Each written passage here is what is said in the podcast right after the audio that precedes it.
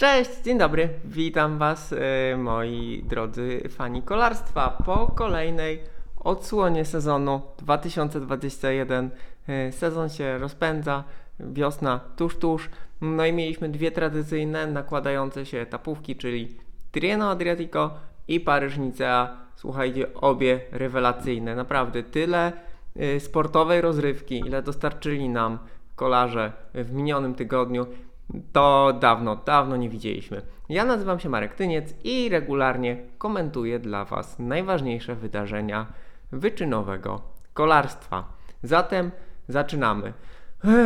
Uf, uf, naprawdę, co za dzień, tak jak to mawiają komentatorzy angielskiego Eurosportu. Co za dzień, co za tydzień, co za, co za wyścigi. Yy, działo się bardzo dużo. Działo się bardzo dużo, to były y, ekstremalnie, mm, to były ekstremalnie intensywne, intensywne dni dla zawodników, dla fanów, dla, dla wszystkich, którzy śledzą kolarstwo. Mm, ciekawe jest to, że y, wyścig Tirreno Adriatico coraz bardziej zaczyna przyćmiewać Paryż-Nicea. E, jeszcze nie tak dawno mm, to Paryż-Nicea, czyli ten właśnie wyścig ku słońcu, decydujący czasami o tym, kto dostanie dzikie e, karty na Tour de France, e, jakby też będący elementem przygotowań do Tour de France, mm, był ważniejszy. Tirreno Adriatico to była ta etapówka, na której tak naprawdę sprinterzy sprawdzali nogę przed Mediolan Sanremo. Tymczasem parę lat temu, e, raz, że Tirreno zmieniło trochę trasę, chociaż cały czas, no, jak sama nazwa wskazuje, przecina po prostu Półwysep Apeniński od zachodniego do wschodniego wybrzeża, mm, no to jednak więcej podjazdów, wprowadzona ta czasówka na koniec San Benedetto del Tronto płaska, jakby podsumowująca wyścig i będąca, będąca takim e, sprawdzianem bardzo porównywalnym z roku na rok. Tam niby w tym roku odrobinkę różniła się trasa, ale generalnie jest tym samym. Równoważąca te duże góry. I lepsza pogoda. Słuchajcie, lepsza pogoda, bo na Paryż Nicea niestety no, w tym roku było dobrze, ale bywały takie lata, że faktycznie w, gdzieś w centralnej Francji no, zima zima uderzała w peleton, no i nie można było, nie można było e, zrobić tych kilometrów wyścigowych w takich e, optymalnych warunkach jakby się chciało i pewnie to wszystko plus marketing, plus zapewne jakieś opłaty startowe, y, wiązane deale z Giro d'Italia z innymi wyścigami y, spowodowały, że to właśnie na Tirreno Adriatico coraz więcej gwiazd zaczęło przyjeżdżać. No i w tym roku ym, znów, jeżeli chodzi przynajmniej o klasyfikację generalną, ym, no to Tirreno miało o wiele, o wiele lepszą obsadę.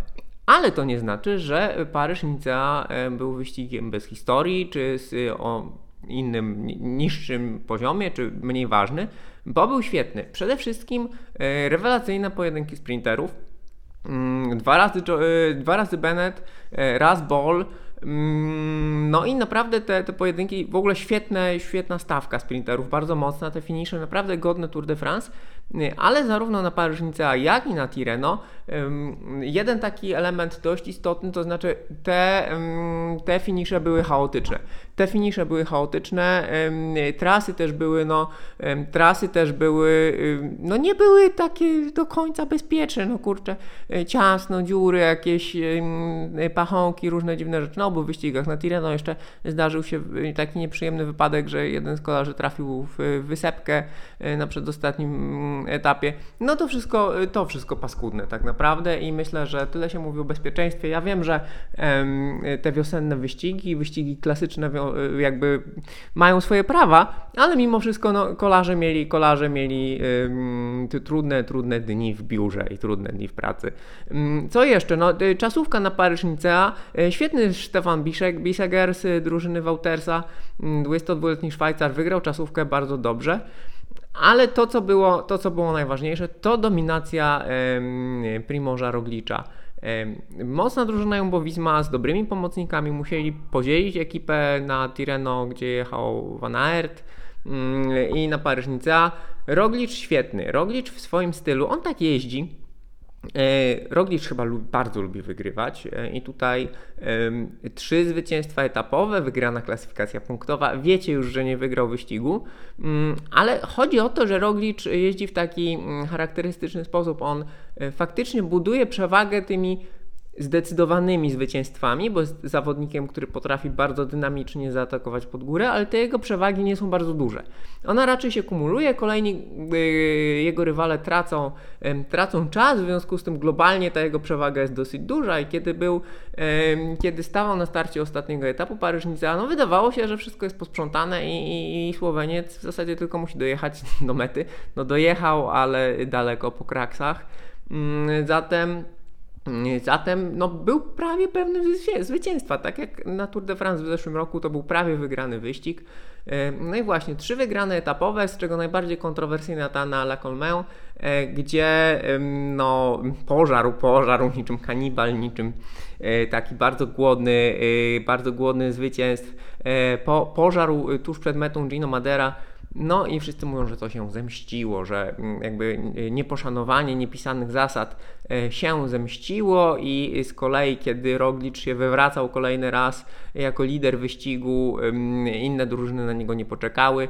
Mm, powiedzmy sobie szczerze, no niepisane zasady są niepisane, więc to są tylko e, wskazówki, tak jak w pirackim, tak jak w pirackim kodeksie z piratów z Karaibów.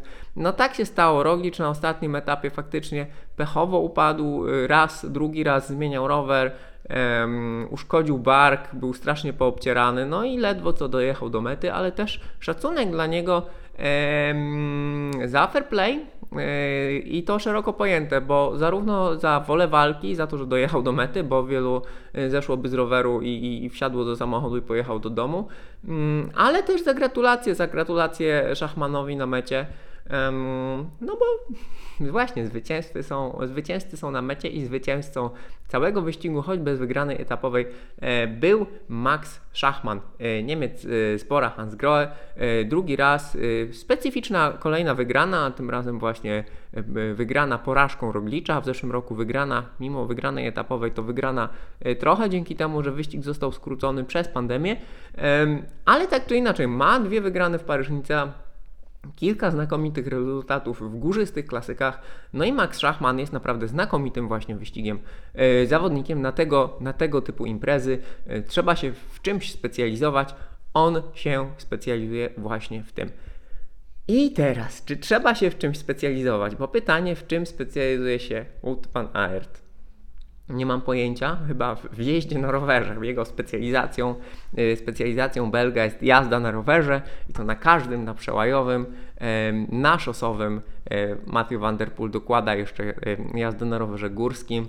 No po Van Aert naprawdę, oczywiście na Tirreno Adriatico, bo teraz przechodzimy już do Tirreno Adriatico na Tirreno Adriatico e, oczywiście Van Der Poel e, zrobił fenomenalny show, tak? Wygrał, e, wygrał e, etap e, górzysty, dwa, drugi etap górzysty, jeden po finiszu, drugi po ucieczce, jeden z tą taką pozą, gdzie dumny wyprostował się, popatrzył na rywali, kolejny, gdzie wyjechał się absolutnie do końca.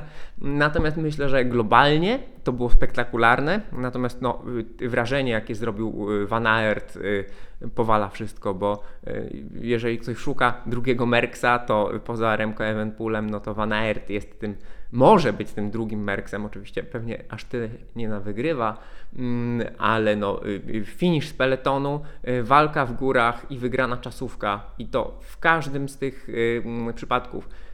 Naprawdę z, z tuzami, tak, bo wygrana z Ganną i z Kingem na czasówce, gdzie oni kręcili jakieś szalone waty, które widzieliśmy na ekranie, no imponujące, tak? Jazda w górach tylko, tylko wolniej od Pogaczara i ewentualnie Yates, ale Yates jechał nierówno, y, a i Pogaczar i Van Aert jechali, jechali wszystkie etapy na tym samym poziomie, no to czapki z głów, czapki z głów naprawdę. Y, I odczepienie wszystkich górali, to, to jest kluczowe, tak? Bo okej, okay, no y, dobra jazda to dobra jazda, przegrana z Pogaczarem, no któż nie może przegrać z Pogaczarem teraz.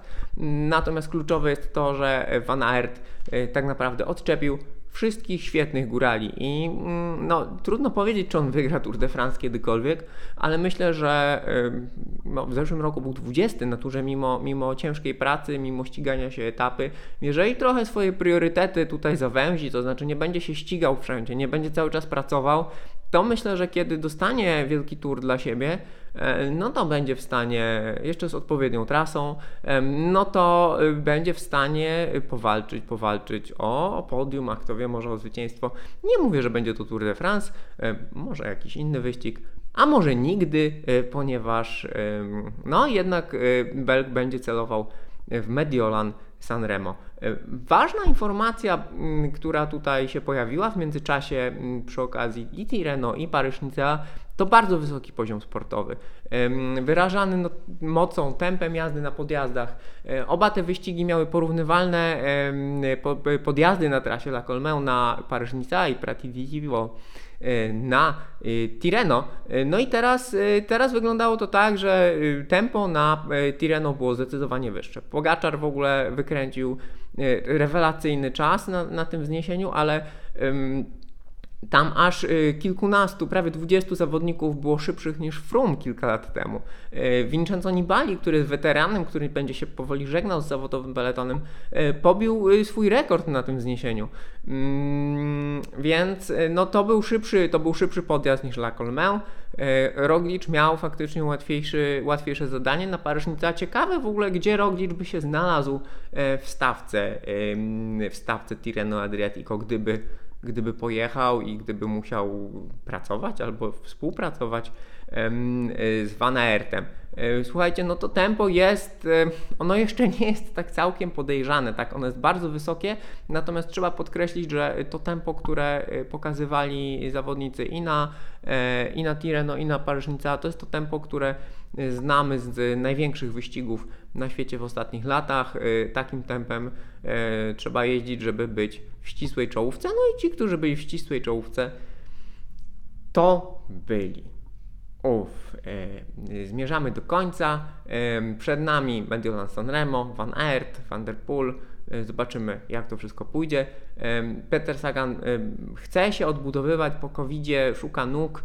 E, zaraz po Sanremo będzie jechał Katalonię. No i zobaczymy, jak to wszystko pójdzie. Sezon będzie omijał obostrzenia covidowe. Miejmy nadzieję, że wszyscy E, będą zdrowi, wszyscy będą bezpieczni, e, bez kontuzji, bo pamiętajcie, że wiosenne wyścigi i etapowe i klasyki to co roku jest festiwal kontuzji, festiwal kraks, co by się nie działo.